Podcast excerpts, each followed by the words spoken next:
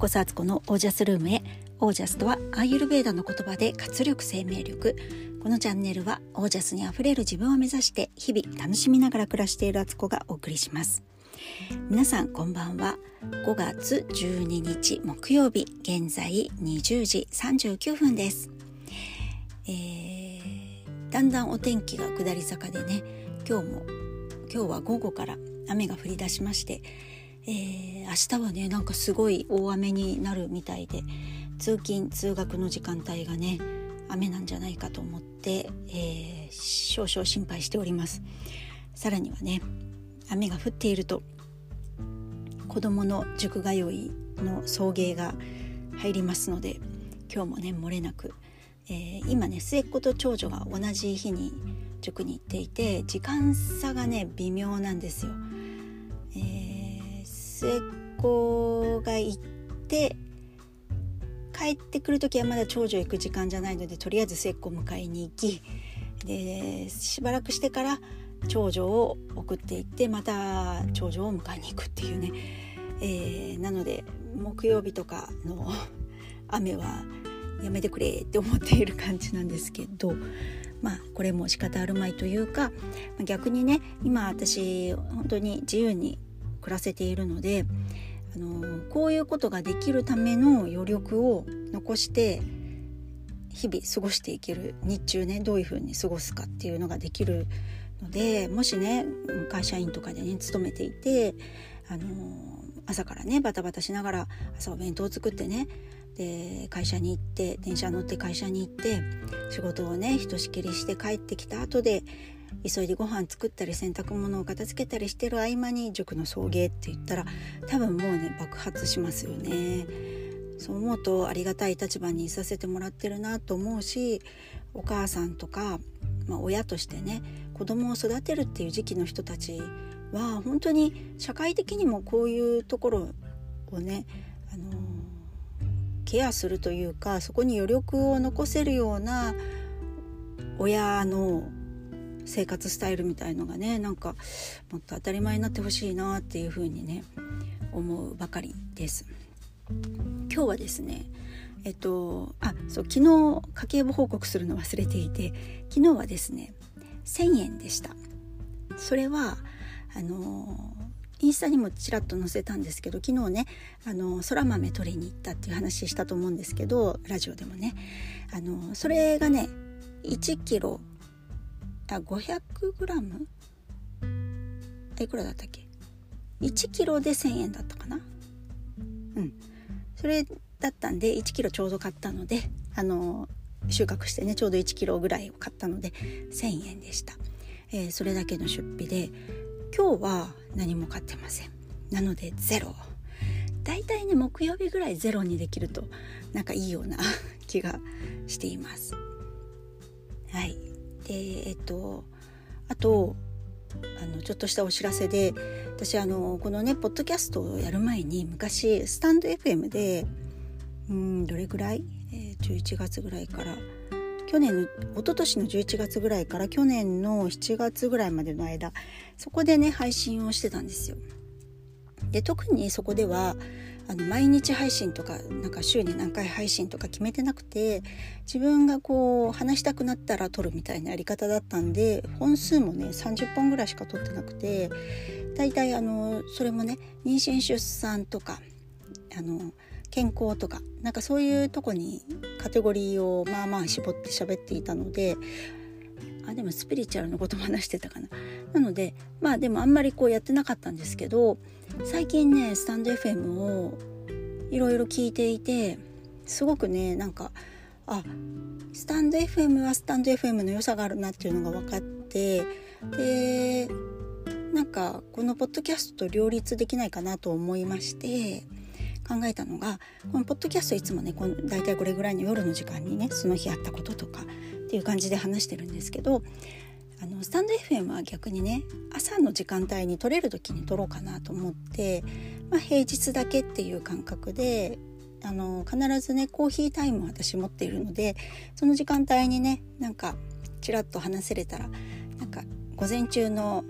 主婦のつぶやき的な感じでねあの話せたらなと思ってして時間帯を区切るっていうテーマはあのしっかり区分けはしなくても自由にその時話したいことを話して発信する時間をね変えることでまた言葉選びとか話す様子とか結構違うと思うんですよね。あの人って朝の自分と夜の自分って多分感じ方とかね見えるものとか空気感とかなんか違う気がするので なんかそういう区分けでやっていこうかなと思ったんで、えー、今日からまたねスタンド FM の方もちょっとね再開しましたというお知らせです。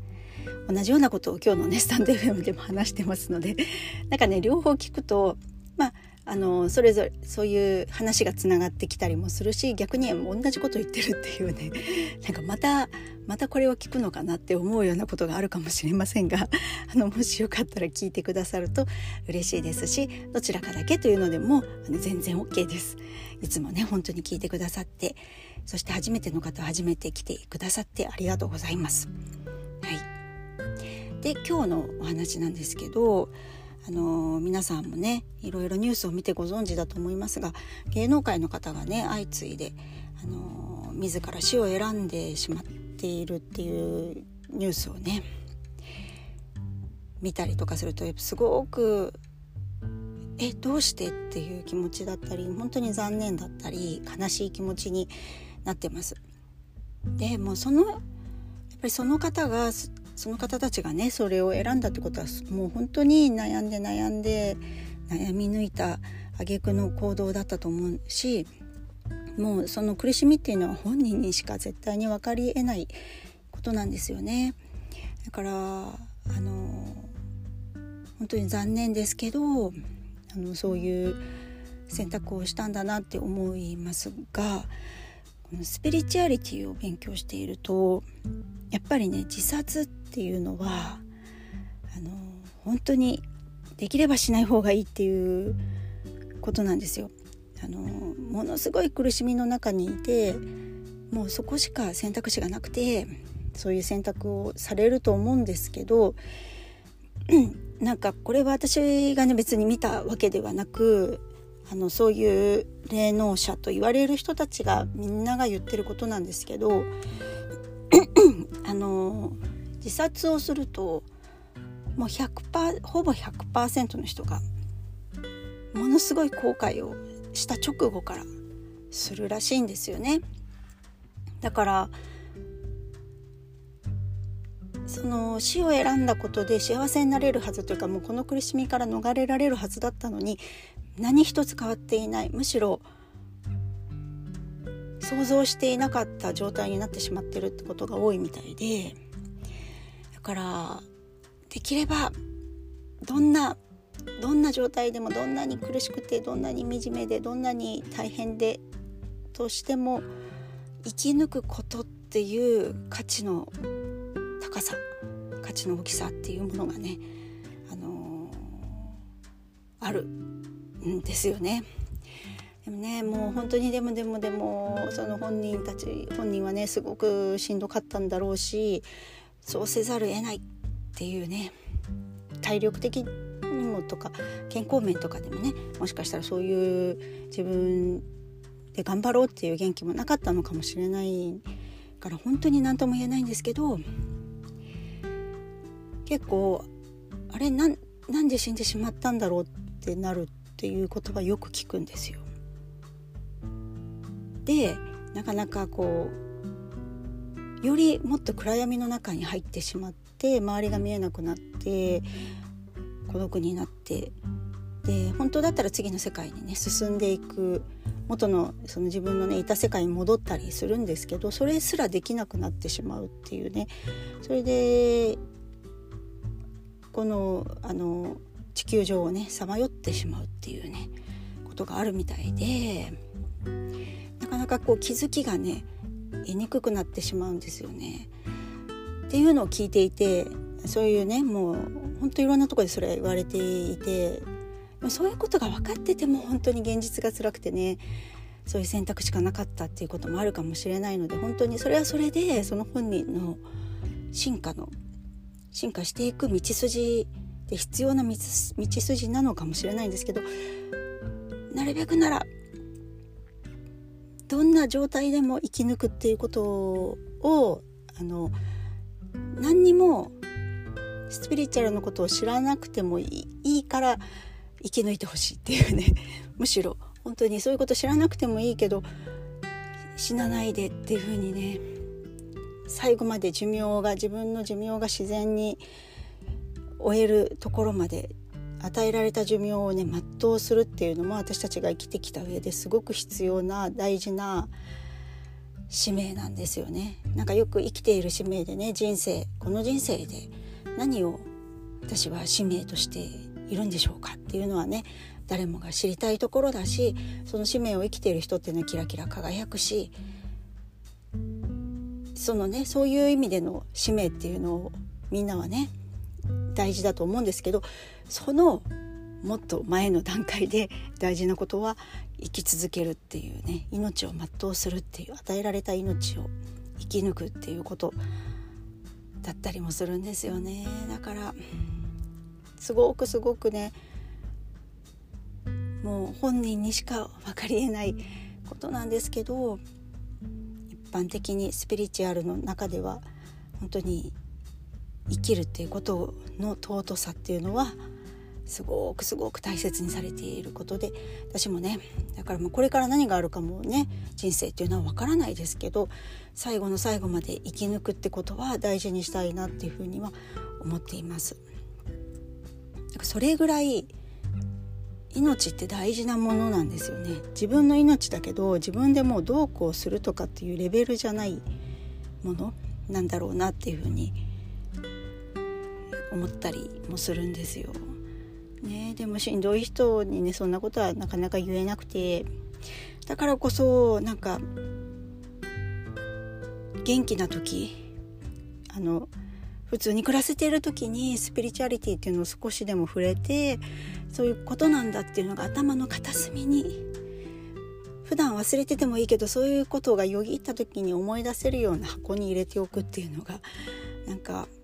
そういうふうにねこう気づけるチャンス知識がない知識ってある意味鎧なので鎧を持つっていうのもすごく大事なことなんじゃないかなっていうふうに思うわけですよ。今ねちょうどあの先日亡くなられた黒木さんというねヒーラーあの山村幸雄さんヒーラーのね山村幸雄さんのをサポートされてた方亡くなったっていう話しましたけど彼の本を読み返していてね本当に本当にそういうことがやっぱり書かれているしあとシルバーバーチの「霊君」っていう本もね本当スピリチュアルを勉強してる人にはバイブルなんですけどそれもね今ちょっと再度読み直しているんですが同じことが言われていていややっぱり真理っていうのは変わらないよね。どこで誰が言おうとも変わらないこの世の摂理っていうものがあるんだなっていうのをねつくづく思っています。ね、だから本当にあのやっぱりこう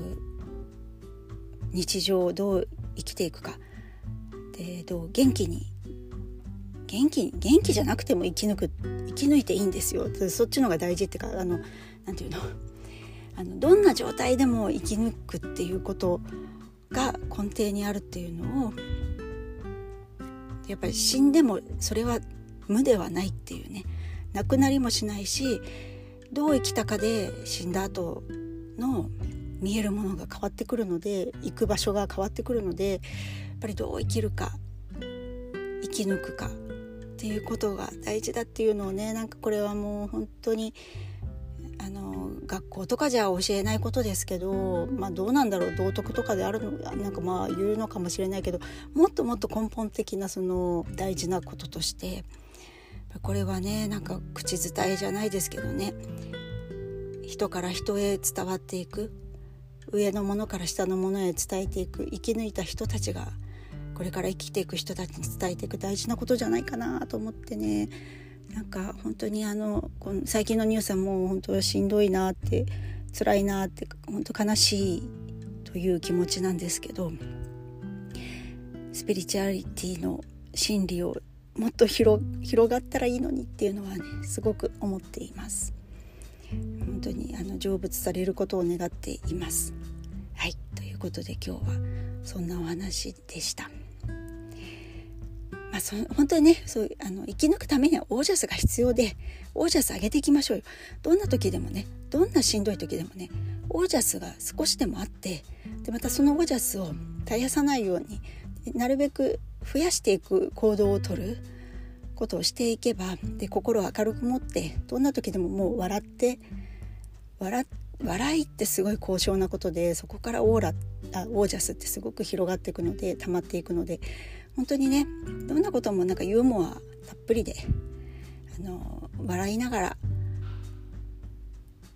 生きていきたいなっていうふうにね生きていこうじゃありませんか皆さん。ねオージャスを広げていきましょう。ということで、えー、今日はこの辺で皆さん最後までお聴きくださり本当にありがとうございます、えー、皆さんの暮らしは自ら光り輝いてオージャスに溢れまくっておりますをジャス生き抜くことがこの世に生を受けた使命の一番大事なことです。